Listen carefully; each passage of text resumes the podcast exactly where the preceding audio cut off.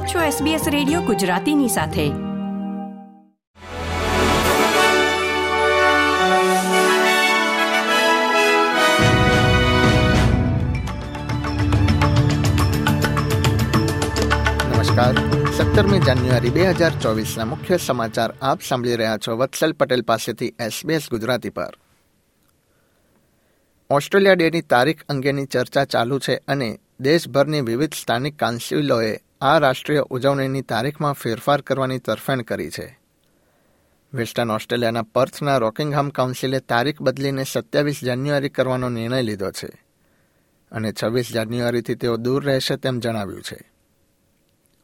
જેણે ઘણા મૂળ નિવાસી ઓસ્ટ્રેલિયનો માટે હત્યાકાંડ, મૃત્યુ અને જમીન તથા સંસ્કૃતિના નુકસાનના દિવસ તરીકે યાદ કરીને આ વિવાદને વેગ આપ્યો છે. વર્ષ બે હજાર ત્રેવીસમાં વિક્ટોરિયન સરકારે પણ તેની ઓસ્ટ્રેલિયા ડેની પરેડને રદ કરી હતી.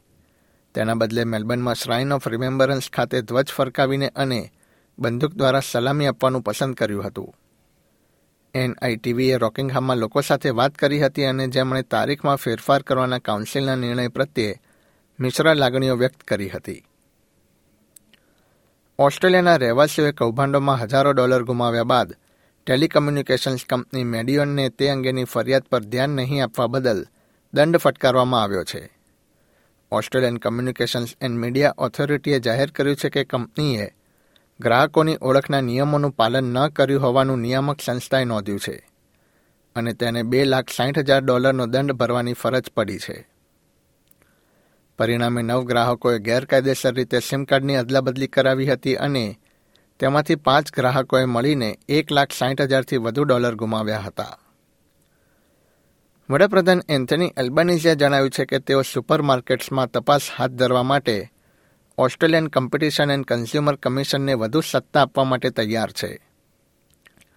એ ત્રિપલ સીના ભૂતપૂર્વ ચેરમેન પ્રોફેસર એલન ફેલ્સે ચેનલ નાઇનને જણાવ્યું હતું કે એ ત્રિપલ સી એ વાત પર ધ્યાન આપી રહ્યું છે કે શું કોઈ બિઝનેસ માત્ર એક દિવસ માટે દસ ટકા ભાવ વધારે છે અને પછી દસ ટકાના ભાવ ઘટાડાની જાહેરાત કરે છે.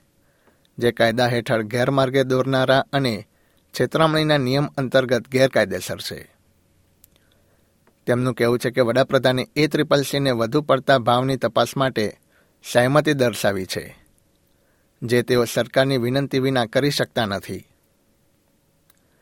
પરંતુ પ્રોફેસર ફેલ્સે જણાવ્યું હતું કે તપાસમાં લોકોને શિક્ષિત કરવા અને સુપરમાર્કેટ પર દબાણ લાવવા સિવાય વધુ પડતા નિયંત્રણ લાગુ કરી શકાતા નથી.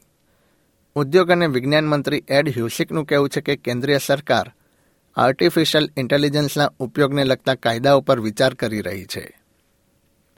અને જેમ જેમ ટેકનોલોજી ઝડપથી વિકસી રહી છે, ત્યારે મજબૂત સુરક્ષા સુનિશ્ચિત કરી શકાય. તે આર્ટિફિશિયલ ઇન્ટેલિજન્સના જવાબદાર ઉપયોગ પર ઉદ્યોગ પરામર્શ માટે સરકારનો વચગાળાનો પ્રતિસાદ જાહેર કર્યા પછી તેમણે આ નિવેદન આપ્યું હતું.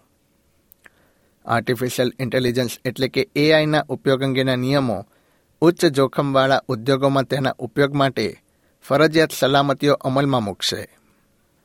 ઓસ્ટ્રેલિયન વૈજ્ઞાનિકો દ્વારા બ્રેસ્ટ કેન્સરમાં મદદ મળી રહે તેવી શોધથી ભવિષ્યમાં આ રોગ સામે સારવારની વધુ આશા ઊભી થઈ છે.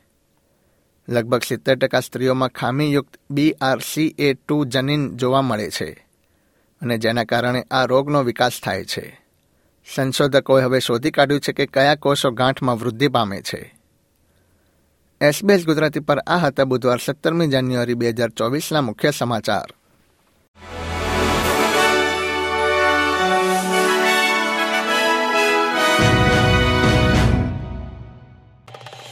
લાઇક શેર કોમેન્ટ કરો. એસબીએસ ગુજરાતીને ફેસબુક પર ફોલો કરો.